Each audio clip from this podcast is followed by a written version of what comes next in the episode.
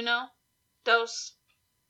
I don't know how to say soapbuznet in Spanish, so I I can't do it without sounding horrible. Because I know it's not going to be accurate.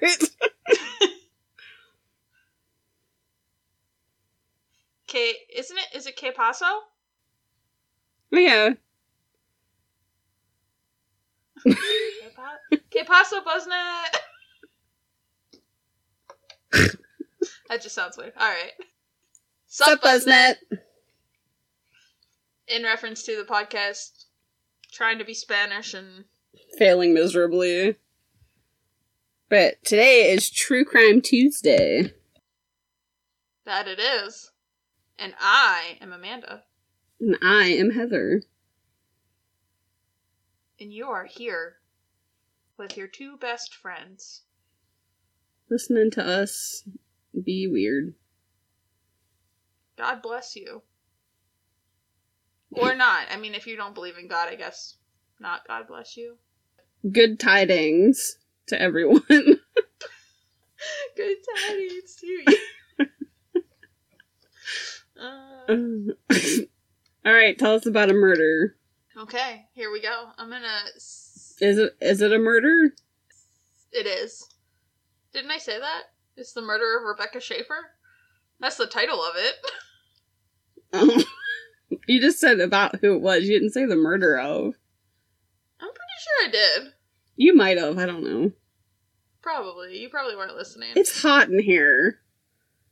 I know. I'm like sweating. oh my god. What? How hot is it? I don't even know. It's hot because I don't ha- can't have my fan running because it's too loud. It's so hot. Oh my gosh. You'll survive. It's probably not even that hot. Hold on. I'll tell you how hot it is.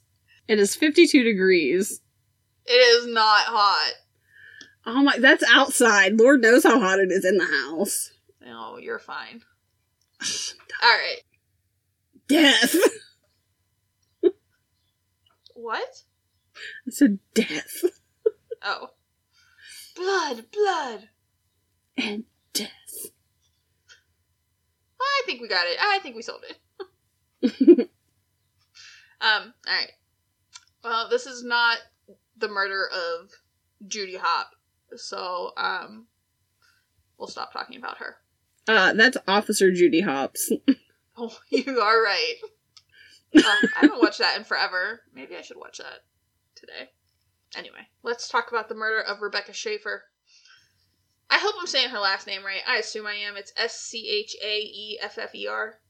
I wouldn't know how else to pronounce it, so Sounds like Shaver. that's what I thought.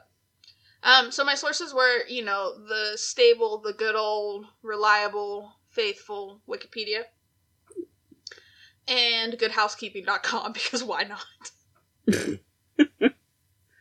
um, and they used an ABC article and an ABC uh, sh- video preview. I think I don't know. They mentioned ABC, so I guess ABC in an essence was my other source, but I didn't actually use it. I just quoted from it if it was quoted in Good Housekeeping. So here we go. Uh, this has been on my list to cover. I have no idea why. I don't know where I heard about it. Um, and I literally, when I don't know what case to cover, go through all of my list and um, paste it into Google and decide then if I want to use it. And uh, I think I've like tried like four or five of them before finding that I You're want like, to nope. this The one. next one's next one's gonna have to work. so here we are. Um, Rebecca Schaeffer was born on November 6th, 1967, in Eugene, Oregon, and was an only child. Her parents were Benson and Dana Schaeffer. I have Is this the Dane Cook joke Yeah, I- that you inserted? I put pause here for Benson's joke. That's where Benson's used to be. Okay. Benson's is nowhere near here. This isn't the hospital. this is where Benson's used to be. It went somewhere. So anyway, back to Rebecca. Thanks, Dane Cook, for that brief intermission. What if that's how we just like outro every joke we tell on the podcast from now on? Thanks, Dane Cook. Thanks for that intermission, Dane Cook. Now moving back on. So Um, anyway, at an early age, Rebecca became interested in drama, and a couple years after becoming a teen model, she moved to New York City in 1984 to pursue a full career in entertainment. Um, she had a small role in Guiding Light, but in late 1984, she landed the role of Annie Barnes on One Life to Live, and this role lasted six months. She then moved to Japan at one point in 1985 to work on her modeling career, but she was considered too short because she was five seven. Too short? Uh, yeah, short. Damn. The hell am I, a hobbit? Like, You how tall are you? five four, legally. Oh, I'm five five. Legally. Technically, I'm five three and three quarters, but legally, I'm five four. By now, I'm probably Well, five. Mine three and a half. says I'm five five, but I'm technically a five five and a quarter. So see. Um. So anyway, yeah, because she was five seven, she struggled to get jobs.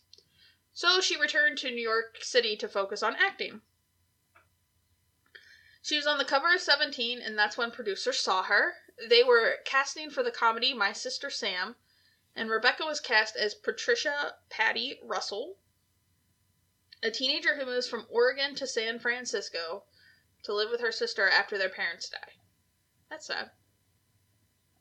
I've never heard of any of these. No. Well, I, I know you've heard of Guiding Light and One Life to Live. Are those soap operas? Yes. I know they're not the one that Jesse McCartney was in, but I know you've heard That was on my children. Yes, I know, because I had to look My it up. mom watched Days of Our Lives. Yeah, well, we're not talking about that. And then we're like, he dies, we're not watching it. The show did really well at first, but was canceled midway through the second season in April of 1988 due to failing ratings and the birth of uh, Amanda coming within the night. That's weird. Why does it say that? I'm just kidding. it doesn't say that. just to be clear. Um. So yeah, in April 1988, it's it was canceled due to falling ratings. After that, Rebecca had supporting roles in Scenes from the Class Struggle in Beverly Hills, The End of Innocence, and the TV film Out of Time. She was also the spokeswoman for Thursday's Child, which Thursday's Child assists children, teens, and young adults with issues including child abuse, child trafficking, bullying, eating disorders, self injury, suicidal ideation, sexual assault, dating abuse, substance abuse, runaways, and missing children. So, kind of like everything. um, and now I need you to shift gears so that we can talk about Robert John Bardo. Robert was born on January 2nd, 1970, in Arizona, and was the youngest of seven children. Ew. Yeah. Um, he that's way too many kids. He had a troubled childhood and was abused by one of his siblings and placed in foster care after he threatened to commit suicide. He was seven siblings. no, I'm just kidding. I'm just not from a big family and wouldn't want to be. So. his fa- Two was plenty. yeah. Two ten years apart was plenty. Robert's family had has a history of mental illness and he was diagnosed with bipolar disorder. At age 15, he was institutionalized to treat emotional problems, and this lasted for one month. He dropped out of school in the ninth grade and worked as a janitor at Jack in the Box. He had been obsessed and stalked, obsessed with and stalked peace activist Samantha Smith, but she actually died in a plane crash in 1985. And then, just like we just shifted, he shifted, but instead of away from Rebecca, he shifted to Rebecca. In case that wasn't clear. Um, so his obsession became about Rebecca. He wrote her several letters, one of which she did answer. In 1987, he tried to gain access to the My Sister Sam set, but was denied. He returned a month later with a knife. That I, I don't understand, but That escalated quickly. Yeah. um, so when he returned with the knife, security again turned him away. I don't know what he thought the knife was gonna do. Like, let me in. It's not like a gold Yeah. pass. Like, Um, allegedly, he then returned to Arizona and lost track of Rebecca, which, like, I don't know how that happens if she's a celebrity, but whatever. I guess they didn't have the internet back then, so. what? Yeah, Al Gore hadn't invented it yet. then Rebecca appeared in a scene where she was in bed with another actor in scenes from the class struggle in Beverly Hills, and Robert became enraged. Because, you know, just laying in bed with someone else. It's terrible. Robert learned that another man had stalked and stabbed an actress in 1982 and used a private investigator to obtain her address. So Robert paid a detective agency $250 to find Rebecca's home address in the California Department of Motor Vehicle Records. His brother helped him buy a handgun since he was only 19 and had mental health issues. Even if my brother asked me to buy him a gun at 19 without mental health issues, I probably wouldn't have done it, but you know. Yeah. Look, you don't need one. Robert then traveled back to LA and cased the neighborhood to ensure Rebecca really lived where he was told she did. Once he was certain, he rang the doorbell and Rebecca answered. Allegedly, she was expecting a script to be delivered to her home because she was going to be in one of the Godfather movies. The two talked, and Rebecca asked him not to return to her home. He then went to a nearby diner and ate breakfast, and then guess what he did? Went back and killed her. Well, yeah, but I was just looking for he went back. Gosh, spoiler Mhm. alert! I was just gonna say spoiler. So yeah, he did return back to Rebecca's apartment.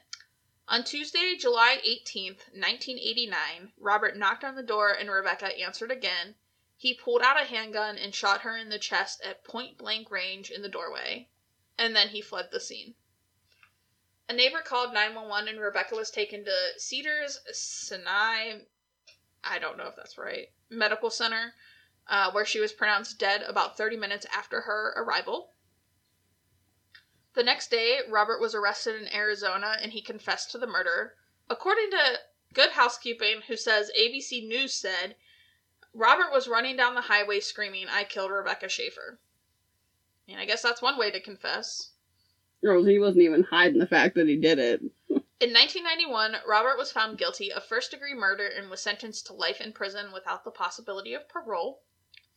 On July 27, 2007, Robert was stabbed 11 times on his way to breakfast by another inmate at Mule Creek State Prison in Amador County, California. The other inmate is or was, I'm not sure if the other inmate is still alive, his name wasn't given, but he was serving an 82 years to life sentence for second degree murder. Which, like, I mean, I feel like 82 years is life, but who am I? And there's always that off chance that they if they do a lethal injection, there's that off chance they might That's survive true. it. As of 2019, Robert is serving his time at Avenal State Prison. Avenal? I'm not really. I'm sorry, California. Oh, so he he didn't die? Nope, he didn't die. Was stabbed 11 times. Kind of like 50 Cent. I mean, he was only shot nine times, but. You know. Do you know he still has a bullet in his tongue? I mean, no, but that's weird. Did I know Um, that or Both. So Rebecca's death prompted Brad Silberling's maybe sorry uh, Moonlight Mile film, which was produced in 2002, which is about a man's grief after his fiance is murdered. Brad and Rebecca were dating at the time of her death. As an a result of this incident, California law regarding the rele- re- ugh, English is hard. As a result of this incident, California law regarding the oh my god, deep breath, start over. as a result of this incident, California law regarding the release of personal information through the DMV was changed. The Driver's Privacy Protection Act, which present which prevents the DMV from releasing private addresses, was enacted in 1994. And Rebecca's death also led to the passing of the first ever anti stalking law, which makes it a felony to cause another or their family to be in reasonable fear for their safety and carries a state prison sentence. And as of 2019, this law is recognized in all 50 states. So, although it's very tragic, Well, that's good. although it is very tragic, she helped others out. So that is the murder of actress Rebecca Schaeffer. That I don't know who she is, but um, apparently I knew something about her because it was on my list of things to cover. So, and it Probably wasn't like, like, some random article. yeah, and it wasn't like um a list of other celebrities that were like around her name. So I really have no idea how I found this one, but From a sometimes I podcast? just maybe who knows. Sometimes I just hear You about don't. it. and- yeah, I just sometimes hear about it and put it on my Google Doc and cover it someday. So that's all I got. Any ideas Was sh- for what? for your next episode? Oh yeah. Um, I think I'm gonna do Alcatraz. Ooh, fun. In wanna go there. San Francisco. I can't say San Francisco without saying that. When you said it the first time, I was I refrained. Um, I like started to say it that way. So Um, good old Pierre. good old Pierre. I do want to go there though. All right, well. So tune in next time for Alcatraz. I think this is the first time I've actually had one picked out. I think so. Wow. Yeah. That's good though, because I think we have to. Well, obviously we have to record sometime next week. So um, until next time, follow. really blanked out there. what? I'm like, uh, what? What are you? Sp- Did you forget how to count? no, we have to do our whole outro. Oh shit. I only, I only did Alcatraz. That's all we talked about. All right, well. All right, so un- until next time, follow us on Instagram at In Reference to Podcast, on Twitter at In Reference to. You can send us an email at in reference to podcast at gmail.com.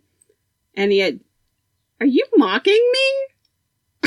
No, I was saying it along with you every time that I say it along with you. You're like, "Oh my god, are you mocking me?" it's not fun. Well, I just like looked up and you looked like you were really close to the screen. I was. I was like right here, and I was just, just telling you the same thing. I was just saying it with you. Oh, thanks. But yeah, send us any of your true crime or paranormal emails. Um, or you can listen to some of our episodes on YouTube. 30 plus of them are up there. Sometimes I go through spurts of just uploading them for fun, disease. Um, or you can help support us on Patreon at patreon.com backslash in reference to. Of course, as always, all of our links are in our Instagram and Twitter bios. And if you haven't already, rate, subscribe, all that fun stuff, and send us emails. Even if they're of your pet. Brody loves friends. Send us pictures of your pets because they're Yeah. cute.